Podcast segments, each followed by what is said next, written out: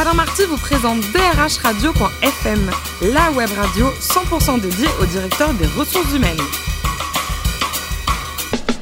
Bonjour à toutes et à tous, c'est parti pour ce numéro de drhradio.fm, la radio à 100% dédiée au directeur des ressources humaines. À mes côtés, Sophie Sanchez, DRH du groupe Synergie. Bonjour Sophie. Bonjour Alain. Tout va bien? Vous connaissez Philippe Collin ou pas?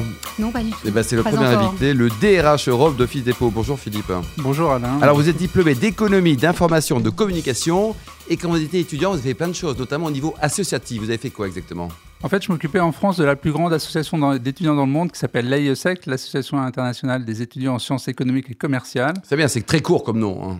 Oui, c'est pas très marketing, mais finalement, ça existe depuis 1948. Euh, euh, c'est reconnu par l'UNESCO et euh, finalement, je pense qu'on a beaucoup travaillé sur le, rapprochement des peuples par le biais d'échanges d'étudiants. Et après, donc, vous allez quoi Vivre dans quelques pays, venez en France comment Oui, c'est surtout au départ des échanges de stages dans une, à peu près 70 pays. et je vous parle d'un temps où il y avait le mur de Berlin, des problèmes de visa, des gens qui voulaient pas repartir dans leur pays de l'Est, etc. Bon, ça a bien changé. En 1993, c'est votre premier job chez Valeo. Une belle aventure avec quatre postes en sept ans et puis un super président. Noël Goutard, qui effectivement a transformé ces petites entreprises familiales françaises, les Cibier, les Marshall, les Dusselier, euh, pour en faire euh, finalement euh, l'un des géants mondiaux de l'équipement pour automobile. Philippe, votre meilleur souvenir chez Valeo Et puis le pire le meilleur, je pense que ça a été de redresser une usine avec une nouvelle équipe de direction. C'était une usine très compliquée et le pire, c'était quelques années après d'avoir la fermée. Bon, on ouvre puis après on ferme. En 2000, vous êtes DRH euh, France d'une PME américaine. C'était quelle boîte? Ça s'appelait euh, Tokheim. Tokheim, c'est le nom de l'inventeur de la pompe à essence aux États-Unis. Puisqu'il n'a pas échappé à Sophie Sanchez, bien sûr, ni à moi d'ailleurs. D'autant plus qu'il y a 95% des pompes à essence en France sont des pompes à essence Tokheim. Et vous aviez une, usine en Normandie, c'est ça? Exactement. En fait, on fabriquait euh, des, pompes à essence en Normandie, mais on avait aussi tout un, service dans le monde de la station-service issu de, Schlumberger en fait.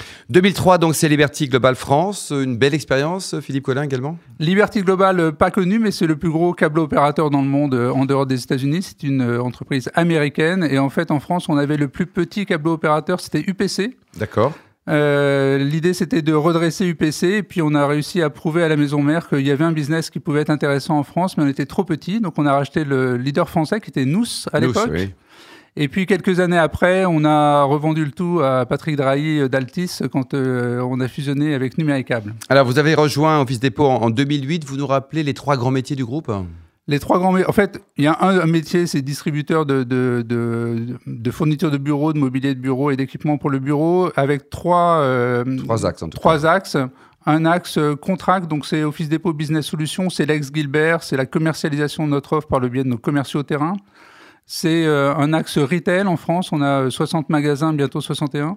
Et puis un axe de vente à distance sous la marque Viking Direct, donc à la fois catalogue et web.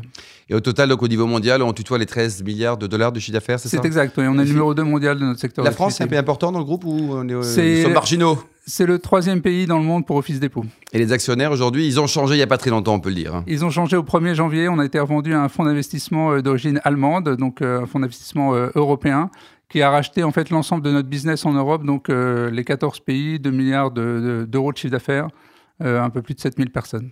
au départ, vous étiez DRH et après vous êtes devenu directeur général, DG. Alors comment on fait pour passer de DRH à DG, Philippe Collin? Eh ben en fait, euh, je pense qu'à force de dire que le DRH c'est un business partner, on m'a pris au mot et donc on m'a confié effectivement le rôle de DG en France en plus de mes responsabilités ressources humaines. C'était une belle aventure? C'était une belle aventure. Est-ce que c'est si différent que ça d'ailleurs? Vous gérez des hommes, alors, gérer tout court En fait, c'est pas si différent que ça. Je pense que c'est euh, c'est la grille de lecture qui peut être différente. Euh, et c'est vrai que des fois, on, rigolait euh, en réunion de COMEX où finalement, euh, on me posait une question et je leur demandais s'ils voulaient la réponse du DRH ou du DG. Donc, la grille de lecture peut être différente. Mais sinon, on est quand même le représentant de l'entreprise. Sophie Sanchez, quelques questions à notre ami Philippe Oui, vous intervenez sur un périmètre européen. Oui qui comprend combien de, pays à peu près? 14 pays. 14 pays. Et euh, donc, je vais vous poser des questions euh, assez, euh, assez internationales. Et je vais commencer par vous poser des questions sur la mobilité professionnelle internationale, qui a augmenté de 25% ces dix dernières années et qui va continuer à, augmenter. Et je voulais savoir ce qu'il en était justement de la, mobilité professionnelle chez vous. En fait, elle existe à un certain niveau. effectivement, l'idée, c'est vraiment de créer des centres de, compétences européens et de, faire en sorte que les gens aient un, parcours professionnel européen, en tout cas, avant d'être mondial dans l'entreprise. Donc ça, ça existe. Et finalement, même des gens qui ont un un niveau de qualification euh, plus faible. Je pense à des gens qui sont dans un, un, centre de services partagé en Roumanie, euh, ont pu évoluer aussi vers le siège européen aux Pays-Bas. Euh, voilà. Donc, je pense que avec avec une avec la volonté, avec le bon niveau d'anglais, je pense qu'il y a, une possibilité d'avoir des parcours internationaux intéressants. D'accord. Alors comment on, développe une politique euh, des ressources humaines sur, euh, sur un périmètre aussi, aussi large, avec euh, des cultures aussi différentes? Est-ce que vous, vous harmonisez vos process et vous les appliquez sur tous les pays? Ou est-ce que vous combinez justement une certaine harmonisation et, laissez, laissez l'initiative à vos relais RH localement? Alors, en fait... les deux, mon commandant je pense qu'il y a, y, a deux, y, a, y a deux types d'entreprises. Il y a ceux qui décident tout en centrale et ils vous demandent d'appliquer. Et puis il y a ceux qui euh, finalement euh, donnent des guidelines en centrale et euh, après vous avez carte blanche sur votre pays ou votre périmètre. Et si vous vous trompez, c'est de votre faute. Nous, on est plutôt dans, dans le deuxième cas. Donc ça laisse pas mal d'autonomie finalement aux filiales. Après, il y a des contraintes, bien sûr, de, de, groupe, de philosophie et de business aussi. Mais de toute façon, finalement, nos clients comme nos collaborateurs restent locaux. Donc c'est important qu'on ait, euh, on ait de la proximité, oui.